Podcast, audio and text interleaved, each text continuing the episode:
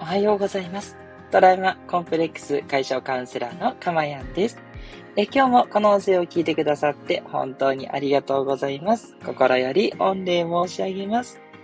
えこの音声を収録している日時は2022年6月6日月曜日の午前6時40分台となっております。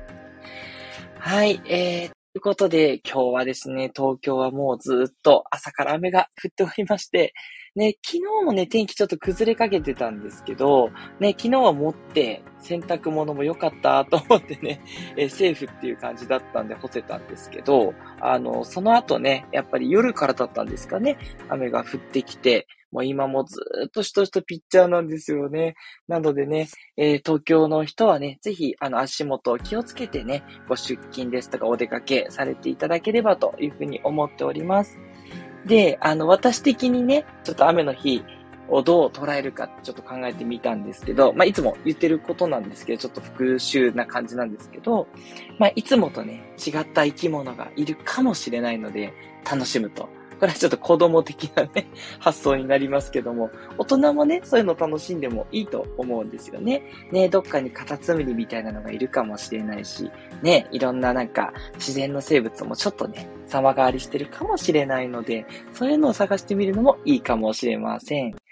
それからテレワークができる方はね、あの、それに感謝というところですよね。ね、家、こういう時に家にね、あの、こもって作業ができるっていうのはありがたいなって思いますし、ね、この雨のしとしとした音、これを BGM にしてですね、より集中力を高めることもできるというプラス思考ができますね、と。で、それから、あの、逆に晴れの日っていうのはありがたいんだなってありがたさを知るっていうことですね。いかに晴れの日にね、楽をしてたりとか、あといろいろとね、セロトニンとかを作っていただいて、そう、あの、太陽光線によるありがたみを受けてるんだなっていうのを逆に感じるとかですね。それから、えっと、昨日もお話した通り、意識しないようにっていうのは意識してるってことなんで、雨が降ってるっていうことに意識を合わせないっていうのも一つ手かと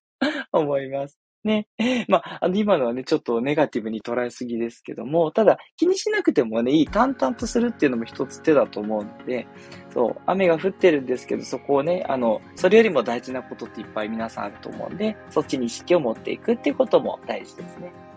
なんで、一番は、その、雨が降ってるっていうことを、なんていうのかな、こう、ね、ああ、降ってるな、で、自分のこう、エネルギーを下げちゃうっていうのが一番もったいないので、ね、そ、それでイライラしちゃったりとかね。うん。それにさえね、気をつけていただければ、方法は何でもいいと思うんですよね。自分がこれならしっくりくる。うん、これなら納得できるなっていうものをね、見つけていただくってことが大事なんじゃないかなと思います。はい。ということで、メッセージいただいております。ありがとうございます。えー、なずきひとりさん、おはようございます。キラキラキラキラ。あ、今日はキラキラが、えっ、ー、と、出たんですね。よかったです。確かにね、ちょっとモードが違ったりとかね、あの、なんかうまく変換で出ないときって、あの、焦ったりするときとかもありますし、あるのでね、本当に、あの、ご無理されないように嬉しいです。でもね、お気遣いいただいてありがとうございます。そして、未来さんもおはようございます。ニコニコといただきました。いつもいつもありがとうございます。そして、スコアさん、おはようございます。え、昨日から雨降りです。あ、そうなんですね。長野がそうなんですね。車が綺麗になります。あ、そうですよね。それすごくいいと思います。そうそうそう。埃がね、ちょっと多いなっていう時にね、雨でこう洗車してくれるようなね、そういうメリットってありますよね。はいはい。わかります。そう、うちもね、あの、車が全部軒下に入らないんで、どうしても出ちゃってるんでね。いやー、入らなくて、なんかこう、なんていうのかな。あの、雨に濡れちゃうなと思うんですけど、でも濡れたら綺麗になるっていうこのスコアさんの考え方はすごくいいですよね。ね皆さんもぜひ参考にされてください。えー、なずきさんから、長崎は昨日は雨だったけど、今日は快晴ですということで、ああ、いいですね。ああ、羨ましい。ね、羨んでもあれなんですけど、そうそう、あの、ふ、ね、雨降ったり晴れたりですからね。そう、気持ちもね、そんな感じで、いい気分もあれば、悪い気分もある。ね、それでいいんです。ね、悪い気分もちゃんと認めて、だけどそこに浸らずに、そう、やるべきこととか、やりたいこととかにね、えー、集中していく。やっぱそれがね、幸せでいる秘訣なんじゃないかなというふうに思っております。えー、この放送ではですね、えー、私の癒しの声を聞いていただく今の幸せと、それから一つテーマをね、沿ってお話ししていくんですけども、そのお話でですね、えー、あなたがこうね、毎日スポンジのようにね、吸収していただくだけでですね、なんと未来も幸せになってしまうというね、そんな魔法のようなプログラムをお届けしておりますので、ぜひね、えー、あと10分ぐらいですね、えー、お時間いただければというふうに思います。さて、今日のテーマなんですけど、今日は自分の内側に向いていないか注意というテーマでね、お話をしていきたいと思います。あの、まあ、当然ね、生きていればですね、怒りの感情とか、悲しみとか、不満とか、嫉妬、まあね、いろんなね、感情がきっと渦巻くと思うんですね。そもそもこのもやもやした感情は何なんだ、みたいにね、そう思うこともあると思うんです。で、この感情がある時っていうのは、ほぼほぼなんですけど、自分の方に意識が向いちゃってるんですね。はい。自分の方に意識が向いているからこそ、そういった感情って出てくるんですよ。そう。自分のことを考えている時に感情が出てきてしまう。ね、いや、そんなことないと、相手のことを思って一緒に哀れんでるんだっていうね、そういうお優しい方もいると思います。そう、それは確かにちょっと別なんですけど、その同情とかっていうことではなく、まあ、それ以外って感じですかね。はい。大体、なんかカチンと来てるとか、ああ、なんでこんなこと言われるんだろう、ほんと辛いとか、なんで自分こんなことやっちゃったんだろうとかね。そういう時って、相手のことは考えずに、自分のことを考えてしまってるんですよね。うん。で、これって、あの、なんだろうな、ちょっと残念な感じですよね。自分のことじゃなくて、やっぱり相手のこととか、他人のこと、そういった、えっと、他の人のことを考えて、そこにね、貢献していくっていうことが大事だということはお伝えしてますけれども、まあ、それがね、感情が入ってくると、途端にそのベクトルが自分に向いてしまうっていうことなんですね。なので、やっぱりこれに対しては、えー、何かしらですね、え改善をしていった方がいいということになるんですけども、じゃあ、どうしたらいいのかっていうことで、これは2つあります。で、1つは、やっぱりまず癒すっていうことですね。まあ、どんな感情であれですね、感情的になってる状態の時に、あんまりこう建設的な議論ってできないんですよ。すごい怒ってる人に対して、まあまあそんなね、そんなことで怒ってもしょうがないでしょって言ったところで絶対収まらないじゃないですか。そんなことで収まるぐらいだったら誰も苦労がしないので、そう、感情が出てきた時は、まずは感情を落ち着けるっていうことが最初だと思います。で、これはいろんな方法があるんですけれども、まあ、やっぱり私が一番あのお勧めしたいのは、その感情が消えるまであんまりそういうことを考えずに休むとか、疲れを取るっていうことがやっぱ一番ですよね。まあ、仕事とかね、いろんなことでなかなかそれができないっていう時は、まあ、ちょっとね、席を外して、外の空気を吸うだけでもね、気分転換となって頭の疲れが消えてリラックスできるので、場所を変えるっていうのはすごくおすすめです。ちょっとね、あの、悲しみとか、不満とか嫉妬とかね、いろいろ出てきた時は、少しね、家から出るとか、会社の職場から出るということでね、気分を変えてみるということをお勧めします。で、それが、あの、感情がね、あの、ほぼほぼなくなってきたらですね、まあ、その時でもいいし、あの、全然それから家に帰って夜とかの時間、取れる時間とかでもいいんですけど、そこできちんと向き合うっていうことが大事で、今度は論理的にちょっと考えてあげるってことですね。なんでその感情が出てしまうのか。怒りだったり、悲しみとか、自己嫌悪とか、そういう気持ちがなんで出てしまうのかっていうのを自分の中でこう、なぜなぜをこう深掘りしていく感じですね。で、この時のポイントなんですけど、すごく多いのが、過去の出来事に紐づいているっていうことが多いんですよ。なので、えっと、最初はなかなか出ないかもしれないんですけど、過去の出来事をいっぱい思い出していただくと、それに紐づいたことが出てくるかもしれないですね。まあ私なんかはね、何度もお伝えしてるんですけど、まあずっとやっぱりこういじめられてきたっていう過去があるので、こう人に対する不信感っていうのがやっぱあるんですね。そういうのがあるからこそ、普段からどちらかというとバリアを張って、あんまり人と深く接しないにしようとか、なんだろう、こう人にいい顔をしようとする癖がすごくありますね。それはやっぱり嫌われたくないっていうのがやっぱあるんですね。で、そこでなんかそういう自分がこう受け入れられなかったりすると、イラッとしたりするんですよ。そう。別に相手はね、そんなこと思ってないし、で、そんなに自分のことなんか見てないよっていうことなんですけど、そうなんですけど、分かってるんですけど、寂しく感じるし、その寂しさから、なんであの人はこっち向いてくれないんだって、こう、怒りにね、転じてしまうんですね。はい。で、その理由はなんでだろうって掘ってったら、あ、そこの自分がかつていじめられてたこととか、こう無条件にね、こう気持ち悪いって言われて受け入れてもらえなかった。やっぱそこに紐づいてるんだなっていうことにね、気づいたんですね。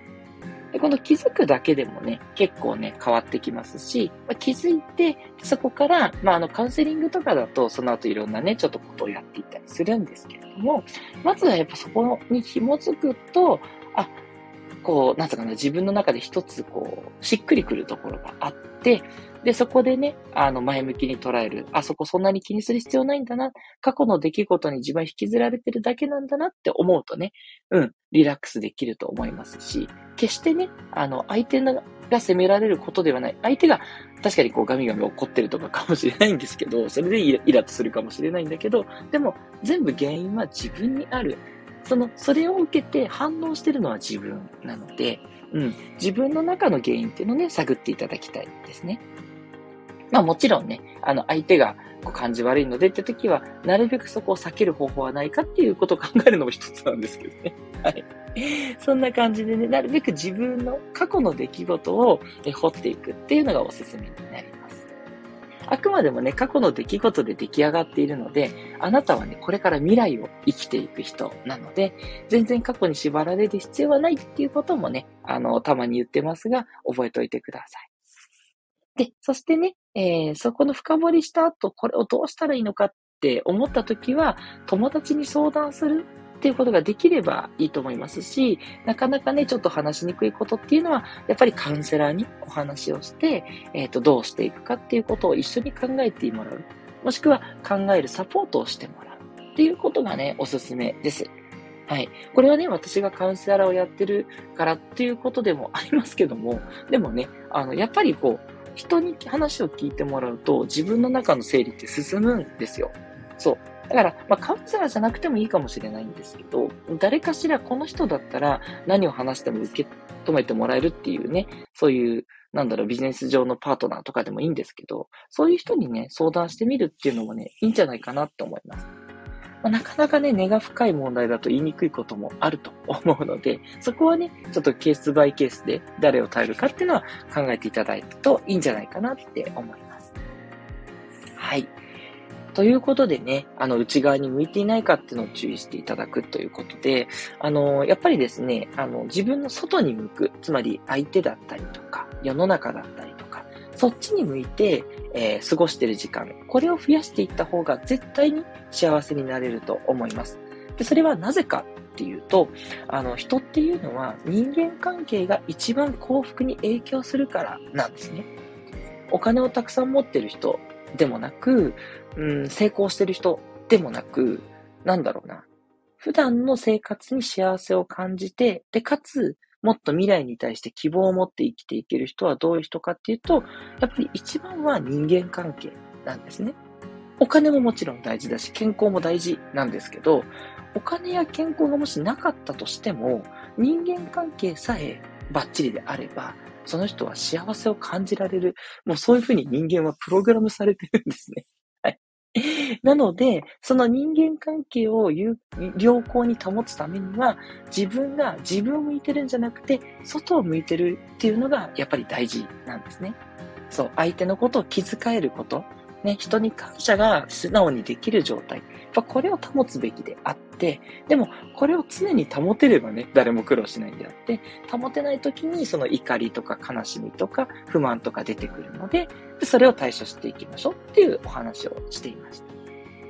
た。はい。なんで、まあ、あの、これ本当人にでさじ加減ありますけど、まあ、8割9割外を向いていて、で、1、2割こう自分をこう癒すご褒美。そう。ちょっとスーパーセントに行くとか ちょっと美味しいスイーツを食べるとかね。で、それぐらいが一番いいんですよ。そう。あんまりね、自分を癒そう癒そうばっかりしてても、なんていうのかな。なんかこう、なんかこうちょっと虚しいなっていうのがあるんです。う楽しいんだけども、虚しさっていうのも連れてくるのは、きっとその、やっぱり外に気持ちが向いてないからなんだと思うんですね。なので、バランスはね、ご自身でうまく取っていただきたいんですけど、いろいろ試していただいて。だけど、思ってるよりは外に向けた方がね、結果として長期的に見て幸せになれる可能性は高いということをね、最後にお伝えしたいと思います。はい。ということでね、メッセージまたいただきました。スコアさんありがとうございます。すごく参考になりましたということで、とんでもないです。はい。またね、ぜひ、あの、実践してみていただいて、で、うまくいかないこととか、なんか気になること、これがどうしたらいいかわかんないとか、迷いとかあったらですね、あの、またいつも通りレターとかいただければ、必ずお答えしたいというふうに思いますので、ぜひぜひね、遠慮なくお寄せください。スコアさん、ありがとうございました。はい。ということで、今日の放送はいかがでしたでしょうか？いいねと思った方はぜひいいねボタンもお忘れなくお願いします。トラウマコンプレックス解消カウンセラーのかまやんでした。ではまたお会いしましょう。良い一日をお過ごしください。